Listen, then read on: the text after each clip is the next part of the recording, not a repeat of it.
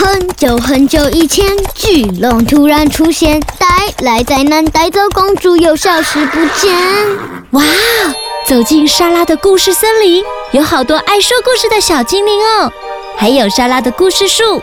拉长您的耳朵，和我们一起到故事的想象世界吧。小朋友，今天有一位爱说故事的小精灵来和莎拉一起说故事哦。让我们先来欢迎 Nancy。大家好，我是 Nancy。我今天要讲的故事是《彩色大野狼》。啊呜！有一只大野狼呢，它想要改变自己，试了好多好多的方法。让我们来听听今天的故事吧。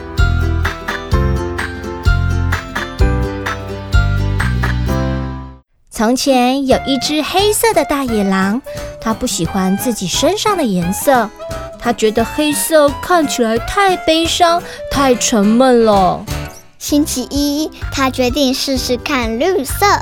它找来一桶绿色的油漆，然后用手掌把全身上下都涂成绿色的。当油漆干了之后，大野狼照照镜子，忍不住尖叫。太可怕了！我简直就是一只大青蛙！不行不行，这样不行。星期二，大野狼套上一件大红色的毛线衣，还有一双大红色的裤袜。那件毛线衣是他奶奶织给他的。当他穿上红色的衣服和袜子时，大野狼照镜子，忍不住尖叫。天哪！这下我变成圣诞老人了！不行不行，我最讨厌圣诞老人了啦！吼吼吼吼吼！星期三，大野狼偷偷溜进农夫的家，摘下了院子里所有的玫瑰花。接着，他用玫瑰花瓣盖住身体。当他变成粉红色的大野狼，照镜子忍不住又尖叫。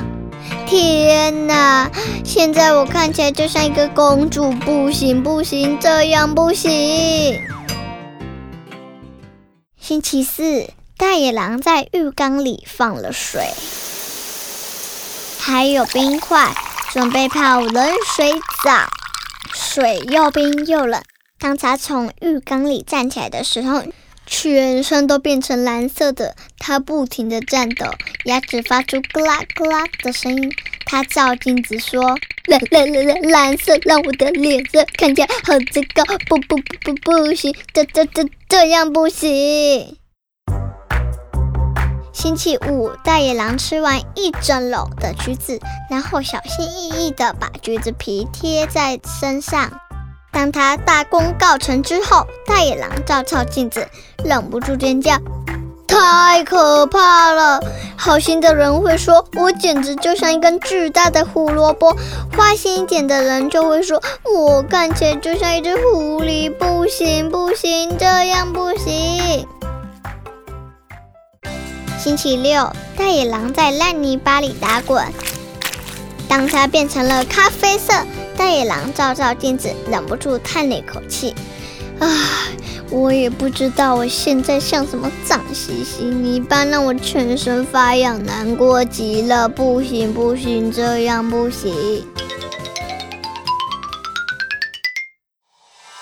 星期天，大野狼出门去打猎。当他发现一只孔雀正在大树下休息，于是趁孔雀睡得正熟的时候，偷偷拔光它的羽毛。大野狼把孔雀羽毛戴在身上做装饰，然后照照镜子，忍不住赞叹起来：“哇，这次我真的变漂亮喽！”除了他自己，附近的母野狼也都觉得她很漂亮，每天围在她的身边，不停地对她说：“大野狼，你真漂亮！”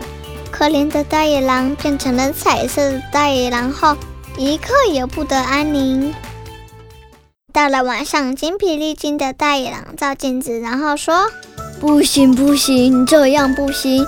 我不需要变成绿色、红色、粉红色、蓝色、橘色、咖啡色，也不需要变成彩色。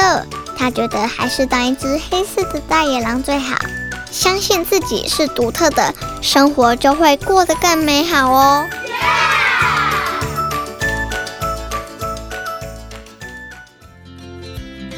故事说完了，南希好棒哦，把每一天大野狼的心情都用很有趣的声音表情表现下来。但是呢，呃，莎拉在听故事的时候，都还是会不断的要提醒南希，我们讲故事的时候，不要呃每一个段落都讲得那么的快，中间有稍微的停顿。还有啊，它变成红色的、蓝色的、咖啡色的，我们的讲话速度可以放慢，来强调它，好吗？好，所以呢，南希下次讲故事的时候，注意有一些重点，我们可以放慢速度，会让听众会听得更清楚哦。南希，那你觉得大野狼的什么颜色是最好看的呢？嗯，黑色，它自己原本的原本的颜色。哦，原来，所以大野狼原本的颜色就是最好看的。那你觉得自己最有特色的地方是什么呢？嗯，画画吧。哇，画画是你最有特色的啊！嗯，不管怎么样，每个人都是独一无二、最有特色的。希望每个小朋友都要对自己有信心哦。感谢大家收听这一集的故事，也欢迎小朋友到神马玩意脸书粉丝专业彩色大野狼的故事贴文底下留言，分享你觉得自己最有特色的地方是什么。今天就到这里喽，大家拜拜，拜拜。